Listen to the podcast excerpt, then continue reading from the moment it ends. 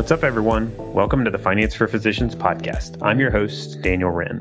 Join me as we dig into what it looks like for physicians to begin using their finances as a tool to live better lives. You can learn more about our resources at financeforphysicians.co. Let's jump into today's episode.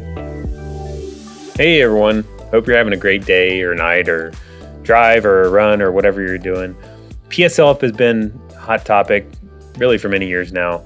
Um, I'm sure for those that haven't heard of it, it's public service loan forgiveness. Um, I, I, can't keep up with the number of people that I've talked to that are have concern about PSLF, uh, whether or not it's going to pan out.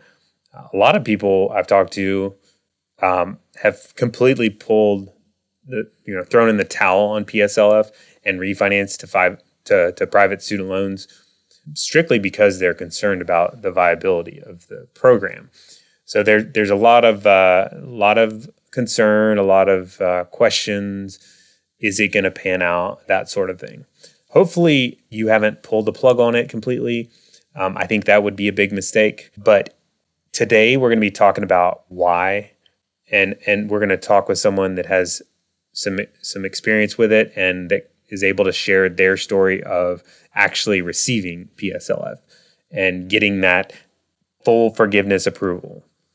So if you're already going to be working for a qualified employer, I think, you know, it's always going to be making sense to at least leave that PSLF option open.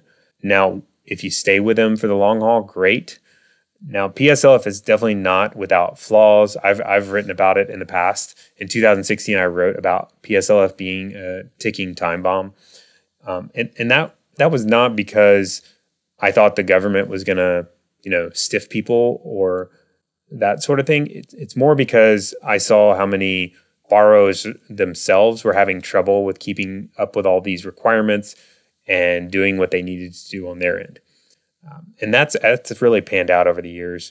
Um, is people have received you know declines from PSLF mainly because they weren't doing what they needed to do to tr- to to be on track for it. Now, recently, there's been big news uh, in the form of the PSLF waiver, which has been huge for those borrowers that uh, were working towards PSLF but weren't quite checking all the many PSLF boxes. They basically reduce the requirements and make it easier, much, much easier to, to qualify for uh, PSLF uh, payments. But uh, if you haven't heard about the PSLF, PSLF waiver and you still have federal loans, definitely check out our episode on that. I'll link to that in the show notes. That's that's going to be a huge deal for some borrowers. But either either way, no matter what the situation is, you know, waiting for something like PSLF, I know that that can be a big stress, and um, there's lots of questions that come up, like what if they change the rules? Like what if they decide not to approve me? What if I don't qualify and I don't, I don't realize it? You know, what if they just decide to stiff us? I mean, there's uh, and and and maybe you haven't really heard of any any of your buddies that have re- actually received it yet. So I think it would be nice, um, and we've heard this from a lot of people, if we could just find somebody that's actually received it. So today we're going to be talking with a physician that has actually received it. And he's going to be sharing his story, talking through his experience in dealing with PSLF.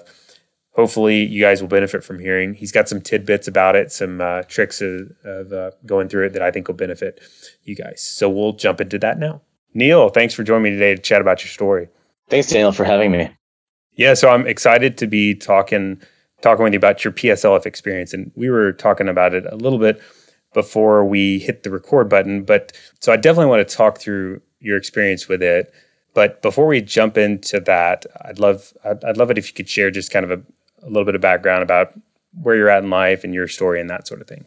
Oh, sure. So uh, I'm a physician. I did my medical schooling and everything in the Midwest and Northwestern, and uh, I'm on faculty at the University of California, Irvine School of Medicine. I've been there now for seven years. I uh, was fortunate that um, I was able to use part of my residency, all of my fellowship, and the seven years that I've been on faculty to make the required 10 years for the Public Service Loan Forgiveness Program. Uh, reality, I would have qualified three years earlier if I had known about the program when it first uh, first came out. Uh, but that said, I think I'm still probably in the earlier group of people that are getting their forgiveness. So it's uh, it's one of those things where it could have been done earlier, sure, but uh, I'm so glad it got done at the time that it that it sort of did. Yeah. So for all y'all listening, he's using keywords. Done is very important. a lot of we'll get into the details of that, but he is done with PSLF, as in his balance is zero.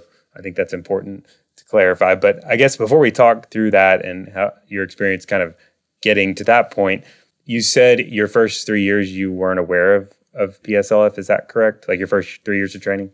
Correct. So my residency was a four-year program, and it wasn't until I started in 2008. It wasn't until 2011, after some googling, that I realized, oh, there's this public service thing, and oh, I need to have a direct loan. And meanwhile, I was paying my previous servicer quite a bit of money, just trying to make uh, the, the interest and maybe a little bit then some. And so I, I, was not aware that it had even sort of come out until three years into the training. Did you have FFEL loans? I did. So both of okay. my both of my loans were, were FFEL, subsidized and, and unsubsidized.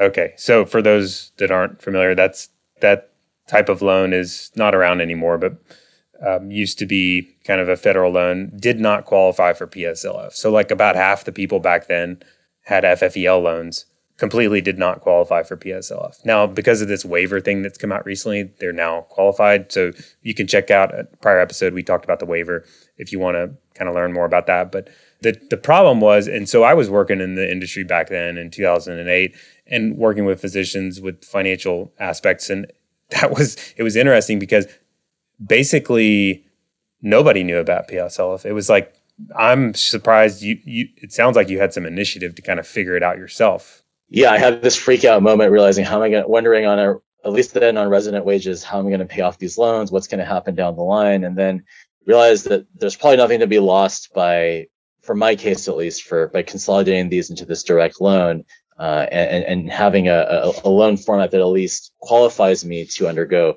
PSLF, whether or not I chose to go into public service at the end or or or not. At least to have that option open for me personally, it, it kind of made sense uh, at, at, that point. Okay, gotcha. So you started in the program in 2011, hence we're in 2021. It's 10 years later. Since you must have been making payments the entire time along that 10 year period, right? Yeah. So I was paying on an income based plan. Uh, initial payment plan was the the pay as you earn plan, which was 15% of discretionary income every month. And so that was the payment plan that I was using at, uh, off the bat.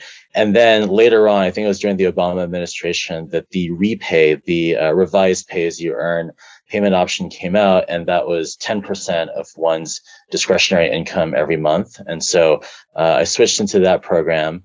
And then uh, COVID sort of happened in, I think it was March 2020, where there was this administrative freeze where uh, zero dollar payments every month that but each month that you're still employed in public service counts as a qualifying payment. So pretty much the last bit of it from March 2020 until my 120th month, which was October 2021, uh, that part was written out at, uh, at, at zero dollar monthly payments, which all qualified to to get me through. Which is a home run. I mean, that's a which huge, is which is an absolute home run. Yes, that is a huge deal because it's like I mean I'm just you know let's use average physician income kind of numbers. It's like if you're making a couple hundred thousand dollars a year or something, and I mean you're going to be paying you know thousand plus dollar a month payments times you know 20 months or whatever it is. It's tens of thousands of dollars, pretty much on the low end of value that's happening due to this COVID zero dollar payments. So and it timing worked out really well for you because you were at the back end of PSLF right when this stuff's you know started to wrap up. Absolutely, and so I didn't have to fortunately worry about the the resumption of these payments and and and getting used to kind of having more cash flow in, in my bank account on a monthly basis. The the the other thing too, with regards to these these monthly payments, I think I was probably around 11 or 1200 or so before they stopped uh, i was trying to do everything i could of course to minimize my my adjusted gross so really trying to take advantage of all the pre-tax savings offerings uh, that were afforded through my employer uh, we have access to actually two separate um, streams the 403b and 457 so maxing out both of those minimizing my adjusted gross to try to thereby also save for retirement and minimize my monthly monthly payments being made. Uh, but definitely, you know, as you as you progress in your career, then your monthly payments are going to sort of go up. So to have had the COVID administrative freeze was, as as uh, Daniel said, a, a definite home run. yeah, like we were saying at the beginning, I mean, COVID's very unfortunate, but there's been lots of uh, programs out there that have been financially beneficial. Um, so job wise, uh, it's always uh, I, t- I talk with a lot of uh, early career physicians or you know medical students even, and it seems like a lot of them say stuff like I'm going for PSLF or it's like PSLF first and then job second. It's like I am looking for jobs because I'm going for PSLF. I'm looking for PSLF qualified jobs.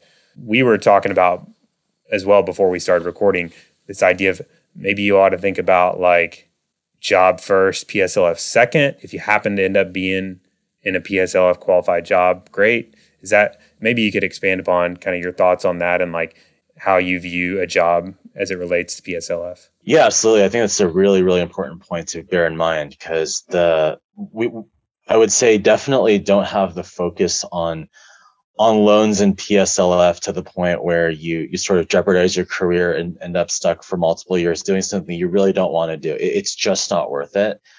What is is important, of course, to be prudent and make the make the spreadsheets and break even calculators to think, okay, if I do a job in, in public service, which often, especially in academics, are going to pay lower than what you could make in sort of private practice, then where is my break even here? And what is my quality of life going to look like? What is my enjoyment of life going to look like? Versus if I were to do, say, a, a private practice gig and, uh, and, and have higher earning potential, uh, and still be paying and, and, sort of be obligated to pay off my loans. And so I, I know people who've done it sort of both ways and it, who've gone into academia because they loved academia, who've gone into private practice because they felt that was better oriented for them. And, and, and truth be told, both have done sort of just fine. Uh, mm, you know, if you right. go into if you go into if you go into private practice and things like that, the earning potential is, is there. Where generally speaking, you can go off and pay your student loans off, and and, and in a reasonable amount of time, uh, you can even get concessions from employers, things like that, to that help with loan forgive uh, loan repayment. Uh, whereas if you are in, say, an academic institution, you might have access to things like various pension plans and defined pension benefits, depending on how long you stay, how long you vest. But at the end of the day, it's really important to put your interest first and then see how much is the uh, amount of loans that are on the table going to weigh in to that decision making. Yeah, ideally, you find that you love a job and it happens to also be PSL qualified, or maybe it's not, and then you in medicine you're financially still going to be fine. It's a good earning, high earning career, and um, there's also this other camp of people working in um, hospitals, non academic, that are earning very high income that are still PSLF qualified. And it, it really depends on how the how, how the hirings kind of kind of work. If it's directly hired by the hospital versus on behalf of a group through the hospital. If it's on behalf of a group through the hospital then it can be a little bit trickier because even if the hospital is a 501c3 organization then the, the group itself may not be because you're being hired on behalf of the group so that may not necessarily qualify. But if it's directly employed by a hospital and this probably depends on what what, what state it's in and, and, and how the laws kind of work but if it's if one is employed directly by a 501c3 organization certainly academia is not the the, the only way to do it. Any uh, any not-for-profit uh, organization would would, would, would qualify from a, a, hospital type standpoint for for sure and that's that's a very good point so at any point i mean 10 years is a long time but at any point that you can think of or remember along the way were you concerned about like the viability of pslf uh, yeah, there were a few scares. Um, I mean, even even off the bat, you had people who were the naysayers saying, like, you know, how can you trust the government? Are they really going to follow through on this? Are they going to pull the rug from under you? And then you have this other camp. And I think what, one one good thing about this is that it didn't impact just just physicians. It, it impacts a fair amount of folks who are lawyers. And so there's probably hundreds of thousands, if not probably a few million lawyers who were coming out of law school who were also going to be in, in, very big trouble if if, if this uh, if this did not pan out. And uh, I think at least trying to look at the the approach and the legal kind of ramifications of this, the, the, the lawyers seem to feel that if the folks who went to public service and were en route to PSLF, that legally there should be enough potential for class action if the rug got pulled out from under them that we're probably going to be okay. If you already started the program and you were partway in through it, that the government would sort of have to let you finish. Now, thankfully, it, hasn't looked like it's come to that step. If anything, it looks like they're trying to actually expand the program and get people more aware about it, not try to say, oh, you know, this is a bad idea. Let's just get rid of it. So I was concerned then. Mean, there were some online petitions where you know, the, the, the ideas it was there were some whispers that there might be bills that would come out to try to kill PSLF. I don't think they ever ultimately ended up getting introduced, but even at that stage, there were online organizations trying to ask for petitions and support to try to counter those sorts of things. So yes, there were definitely some scares along the way. Uh, that that being said, I, I think uh, you know the, I think it, right now I, I, see the climate as being uh, a, a, lot more friendly with the government actually Department of Education trying to actually go out there and and and and get people who would have fallen through the cracks, even those folks, try to get them some loans that some uh, qualifying loans that would otherwise not have qualified. So. Mm-hmm. Yeah, I've talked to more people than I can even remember. There are lots of people that um, had co- concerns along the way, and a lot of them pulled the plug on it and refinanced and bailed out. And like maybe one of the scary news articles along the way kind of got people thinking we would get emails about the scary news articles like PSLF is going to explode type news stories that and a lot of times they would just uh, refinance but what's unfortunate about that is the people that, uh, in our experience, in our experience, it has been kind of a little bit of a, a mess, a time bomb, but it's been because of people that aren't keeping up with things like themselves or have not been on the ball about it or weren't proactive like you were and consolidated their loans and tracked their payments along the way. Those have been the people that have been, you know, feeling like the rug has been pulled out. But but like you're saying, for the people that have done what they need to do. And especially with this new PSLF waiver thing, it's like everything's kind of starting to fall into place where it's like they're showing some love towards PSLF. It's like they're almost pushing more towards it. And um, the tides are turning quite a bit. But along the way, though, I'm curious did you um, track your uh, progress yourself? Did you submit like the employer certification? How often did you do it? What was that like? Yeah. So uh, when I when I first started, I think the employer certifications, I think they became available kind of at the end of my fellowship training program. Before they didn't, um, it, it, was sort of like, well, at the 10 year mark, you just good luck for the best, right? yeah, that was which is which is which is uh, a lot of time to spend on tenter hooks, um, and, and only to realize that something has gone horribly wrong along the way. So when I think this first came out was during these forms kind of came out during my fellowship or the start of my faculty position. And at that point, I went back to uh, where I had done my residency, where I had done my fellowship, and, and asked for the employers there to certify my periods of employment there. And then every year from then on, where I'm currently at University of California, Irvine, I've asked my employer to complete the certification form. And so what happens is you, you fill out the certification form for the amount of employment that you think you've had that's qualified and then the uh, and and then basically my Fed loan is gonna gonna go through that information and give you an updated tally of how many qualifying payments you've made. So those are basically like you know it's like saving a game when you're playing it. It's like your your game is saved at that point, yeah. and you just keep adding on to that. You never have to go backwards. So once once yep. you're certified for qualifying employment, you can rest assured that those payments are, are actually qualifying towards your 120 that are required. So from from my standpoint, I made sure to do it every year. They actually are reasonably. They actually seem pretty chill about the the form. I, I, looked back and I think I was using an older version just because it was templated in a PDF. I just had to modify the the dates of employment a little bit and send it back to my administrative officer to, to sign off and and they accepted it so uh, definitely what i would say is if you're in a with a stable employer for a, a good amount of time for pslf just keep one templated form update it every year on your pdf send it in get it sent back and and just keep tracking your payments and make sure that your count matches what the uh, what, what they're telling you.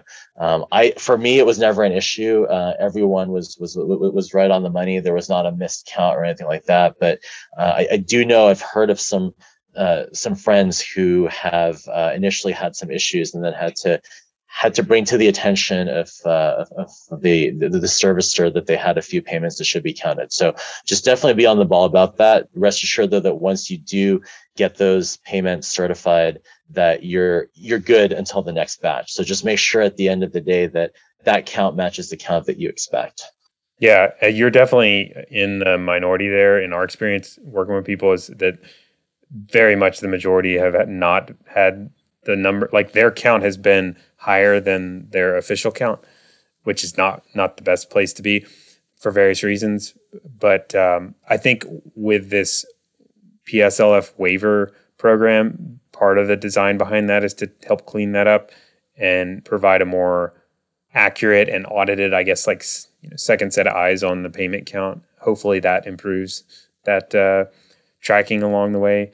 Yeah, if, if any of you guys listen and have you know discrepancies in your numbers, it's supposed to be part of this PSLF waiver program that's happening. Is they're supposed to be doing audits of everybody's uh, progress. You just have to submit the employer certification in order to be eligible for the period of time. So as long the key takeaway is you got to be submitting employer certifications uh, for any given period of time. The other key that you mentioned, Neil, is like you were doing it every year. Our experience with people, a lot of times, you know, people, most people are procrastinators and they kind of delay and they'll do like, you know, five years and then submit one. It takes forever and it's a mess when you're submitting five years versus if you break it into year increments. It's a lot better. I mean, it's more efficient, typically faster processing. Yeah, it's a lot. It's a lot faster to do it that way, and then especially, uh, you know, once if you're at a, if you're again if you're at a stable organization for a, a reasonable duration of time, you're pretty much going to have likely one person that you're going to communicate with that was going to certify as the official on your behalf. And so once you get to know that person and know what the form is about, it, it's pretty fast to, to, to, to get it done. The, the initial legwork is, is, is well worth the peace of mind that to, to just get it done on an annual basis.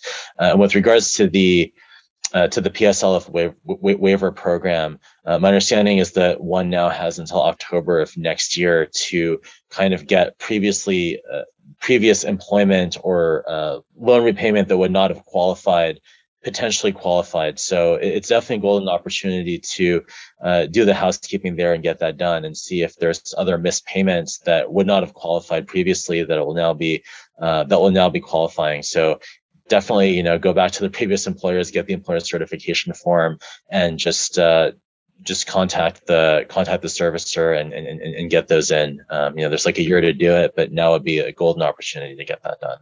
Yeah, I think it's next Halloween, 2022. Yeah, next Halloween, I think. is the deadline, and I, like it's going to be a mad rush. So like, do it now. give give yourself some time, but like that's the absolute deadline is to submit all your employment certification by then. And then also, if you have FFEL loans, you got to do direct consolidation before then, then as well. Right. And so for me, the direct consolidation happened automatically once I once I submitted the the initial form for um, I think yeah it was for it was for consolidation. My loans got consolidated, and then it got the the servicer got transferred over to uh, PHEAA, which is my Fed loan. Yep. So, what was it like the final application? Yeah, so it's it's a little surprising because you're, you're expecting kind of like this momentous set of things, and it it, it kind of isn't. Like it, it, the result the result gets there, but you know, you're expecting this very formalized process or this this letter in the mail saying congratulations you're done so what it was for me there's the updated employer certification form uh, that, that, that's available, which I downloaded, and uh, I think there was a there was a section on there, and it was basically the same form I've been sending out for for multiple years. But I think the one difference was that on this version, there's a a question that says, you know, do you feel, do you believe you qualify for loan forgiveness at this point? And if so, what do you want done with your monthly payments uh, in the interim that we process this? And I chose, well, I knew I hit 120. So I basically just went ahead and said, look, I want my loans put into forbearance. I don't want to, I don't want to get another bill, even though the administrative forbearance for COVID is still underway. I just didn't want to take the risk that, you know, I get another bill later on have to pay some money and then have to get it refunded later. I just chose to take the risk that look, I know I'm at 120, I'm going to get this done. So uh, just put loans into forbearance and don't bill me anymore uh, until you guys figure this out. Uh, so I think that was the only real change that was on that form. It was the same form as before. Um, so I uploaded it. uh, waited for uh, waited for a bit. Um, I think it was for the initial to get the initial sort certif- initial uh, message that I had hit 120 qualifying payments with the updated employer certification form. That part took a little bit longer than it has in years past. Before it was a couple of days to get the updated employer certifications certified. Uh, this one took slightly longer. I think probably on the order of um, two to three weeks for that portion. And then what happened is that I I, I logged into my FedLoan account and I saw this like golden cup trophy thing that says congratulations you've you've hit 120 qualifying payments. But my loan balance was still the the, the same as it was you know in in in, in the uh in, in the high hundreds of thousands of dollars. And so well the trophy's a good sign though. Yeah i was kind of waiting on that like hey i've got this trophy but i still see a loan balance. What's kind of going on here? Um, it turns out that when i call them my fed loan is not the is not the one that grants you your final sort of forgiveness. They take your application, they compile everything, they see that you've hit 120 qualifying payments. They then give that information to Department of Education, and they have to sort of get their blessing uh, and approval to clear out your loans. So on November 3rd, I got I, I, logged into my account to see the trophy. On November 11th, I logged into my account and I saw that there was zero balance.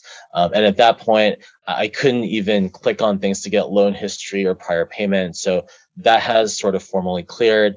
Uh, I got a notification from Credit Karma just yesterday that uh, the, the, the Fed loan account has closed out, um, and so that is officially zeroed out.